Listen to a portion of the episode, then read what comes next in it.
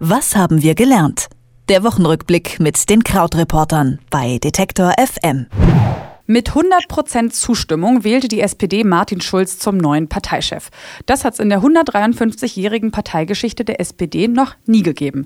Dennoch werfen manche Schulz vor, seine Werbekampagnen würden auf gewisse Art und Weise denen von Donald Trump ähneln. Der kommt derweil mit den Reformvorschlägen für die staatliche Krankenversicherung der USA nicht so richtig voran. Nun hat er seiner Partei ein Ultimatum gestellt. Kommt es zu keiner Einigung, bleibt Obamacare unverändert.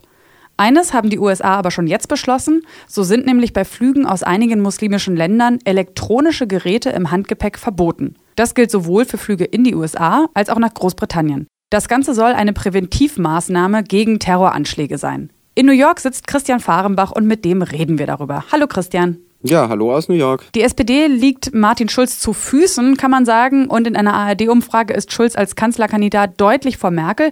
Wie ist die Sicht auf die Dinge bei euch da drüben denn so? Also gilt Schulz bei den Amerikanern auch schon als Favorit? Ja, das ist ganz witzig. Man ist hier so in der Debatte, hängt man noch so ein bisschen hinterher. Und ich werde schon oft gefragt, ob es Merkel noch mal schaffen wird. Aber meistens eben unter diesem Gesichtspunkt, ob es eben auch sein könnte, dass die AfD an die Regierung kommt. Also viele sind ja nicht so vertraut mit diesem System, wie bei uns Koalitionen geschmiedet werden und dass eigentlich die AfD relativ isoliert ist. Und dann kann ich das immer ganz gut nutzen, um über die SPD und über Martin Schulz zu reden, beziehungsweise dann über Frankreich und Macron und wie das in äh, Europa im Moment tatsächlich läuft. Es kommt dann so langsam an, aber in der Regel sehe ich vor allen Dingen dann immer in den Gesichtern Beruhigung, wenn man ihnen sagen kann, ja, auch wenn Merkel nicht gewinnt, die einzige andere Alternative ist eigentlich genauso, beziehungsweise noch linker sogar. Derweil nimmt ja das Debakel um Obamacare kein Ende. Die Krankenversicherung soll weg, findet Trump. Nö, finden viele seiner Parteikollegen. Warum finden die Republikaner denn da keine Einigkeit? Ja, da müssen wir ein bisschen länger ausholen. Und zwar gibt es letztlich zwei wichtige Gruppen eigentlich in dieser Debatte. Die eine Gruppe, die nennt sich der Freedom Caucus. Das ist eine Gruppe, die letztlich möchte, dass der Staat kaum eine Rolle spielt im Leben der Menschen, dass der Einzelne halt eine größtmögliche Freiheit hat. Aber es ist eben auch so jeder für sich. Also so einfacher Sozialdarwinismus sozusagen. Solidarität gibt's nicht. Das ist ja für uns auch als Deutsche immer so schwer zu verstehen. Wieso will denn in diesem Land niemand äh, eine Krankenversicherung haben, die einen dagegen schützt, dass man also finanziell ruiniert wird, wenn man vor ein Auto rennt oder wenn man zufällig Krebs bekommt? Aber häufig ist eben einfach die Diskussion zu sagen, naja, ich habe es ja auch geschafft, mir einen Job zu organisieren, der mit einer Krankenversicherung verbunden ist. Oder ich habe es ja auch geschafft, mich rauszuziehen bzw. gute Entscheidungen zu treffen, die dafür sorgen, dass ich keine besonders hohe Versicherungsprämie habe. Also die Haltung ist dann auch so ein bisschen, warum soll ich für jemanden zahlen, der raucht oder dick ist zum Beispiel? Hat vielleicht mit so einer Volksseele auch zu tun, dass die USA ja so ein Land sind von Leuten, die davon überzeugt sind, dass sie so Außenseiter waren, die es dann selbst mal geschafft haben und dass ihnen auch nicht geholfen wurde.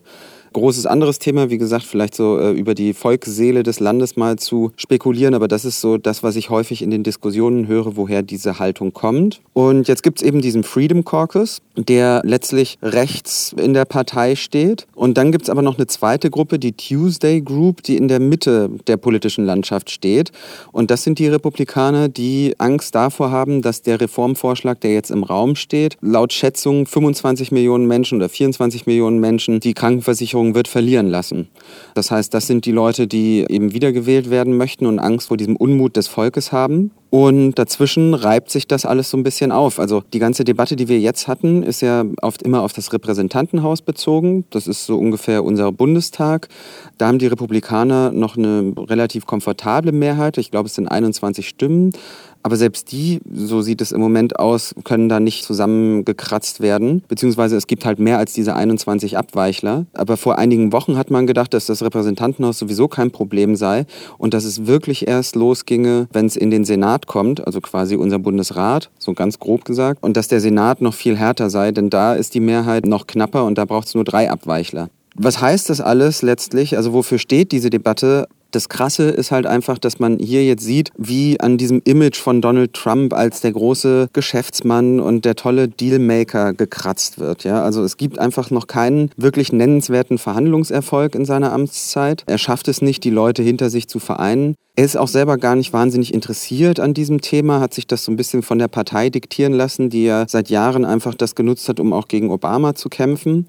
Und jetzt hat er eben gedroht, das hast du ja schon gesagt, sich anderen Themen zuzuwenden, wenn es jetzt keine Mehrheit für diese Reformvorschläge gibt. Aber ja, vielleicht nochmal so als letzte Bilanz. Man kann halt sehen, wie wenig ihn das eigentlich interessiert. Daran, dass er auch diesen Namen Trump Care nicht verwendet. Ich meine, wir reden über einen Mann, der seinen Namen auf Steaks und Wodkas klebt, ja, und er hat kein Interesse, mit so einem politischen Vorhaben verbunden zu werden. Und das spricht ja auch Bände. Das heißt, man muss jetzt also nicht damit rechnen, dass er vielleicht auch mal wieder eine Runde erpresst und so das Ende von Obamacare dann einläutet? Also seine Parteikollegen so stark unter Druck setzt? Das Interessante ist ja, dass er tatsächlich sehr stark in den Wahlkampf auch gezogen ist mit diesem Versprechen zu sagen, es wird keine Sozialkürzungen geben. Also es werden am Ende werden alle eine Krankenversicherung bekommen. Und das ist was, was vielleicht wir häufig in Deutschland noch übersehen, dass Trump in der Sozialpolitik eine relativ linke Agenda eigentlich fährt. Also der ist schon sehr weich gegenüber den Amerikanern und hat eben zum Beispiel da sich sehr früh festgelegt zu sagen, nee, also wir wollen für alle eine Versicherung haben. Das ist dann so ein bisschen so eine eierlegende Wollmilchsau geworden, weil er gesagt hat, alle werden eine Versicherung bekommen und die Versicherungen werden günstiger sein als die bisherigen. Man kann zu dem Arzt gehen, wo man hin möchte. Aber das Problem ist dann natürlich so ein bisschen, wie das bezahlt werden soll. Und da ist seine Antwort immer, naja, durch mehr Wettbewerb wird es auch mehr Effizienz geben. Aber das sind natürlich auch viele Dinge, die man dann einfach sagt, wenn man sich noch nicht so richtig eingearbeitet hat. Und das System hier in den USA ist natürlich extrem komplex und sehr, sehr teuer einfach. Also heißt, was die Krankenversicherung angibt, müssen wir einfach noch ein bisschen abwarten, um da definitives Ergebnis zu sehen. Wo es aber schon ein klares Ergebnis bzw. einen Beschluss gibt, ist, was den Transport von elektrischen Geräten auf Flügen in den Nahen Osten Osten im Handgepäck angeht. Das wurde ja jetzt verboten. Da kann man ja denken, werden sich die Fluggäste und auch die Airlines freuen, oder? Ja, das ist tatsächlich so eine Diskussion, die auch diese Woche so ein bisschen seltsam untergegangen ist, weil es eigentlich so eine absurde Regel ist. Also zuerst gab es das eben für die USA und dann ist auch Großbritannien vorgeprescht. Ich habe es für Großbritannien mal rausgesucht. Es wird halt jetzt für Flüge aus einigen muslimischen Ländern vorgeschrieben, dass elektronische Geräte größer so als Handy nicht mehr ins Handgepäck dürfen. Also das ist dann zum Beispiel eine Kamera, Tablets, E-Reader, also auch ein Kindle.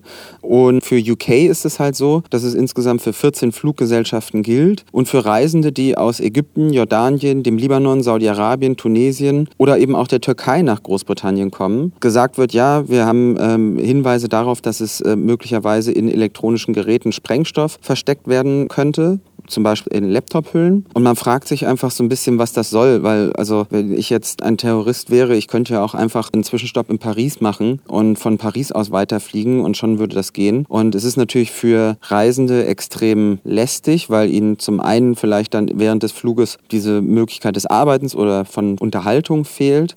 Und zum anderen gibt es natürlich auch einfach eine Gruppe von Menschen, die gar kein Gepäck einchecken und das jetzt aber machen müssen. Und es ist natürlich dann auch nochmal so ein bisschen so eine Geldsache für die Fluggesellschaft. Gesellschaften sagt Christian Fahrenbach von den Krautreportern. Mit ihm habe ich über die Themen dieser Woche gesprochen und was wir aus ihnen lernen können. Vielen Dank, Christian. Ja, ich danke auch. Bis dann. Was haben wir gelernt? Der Wochenrückblick mit den Krautreportern bei Detektor FM.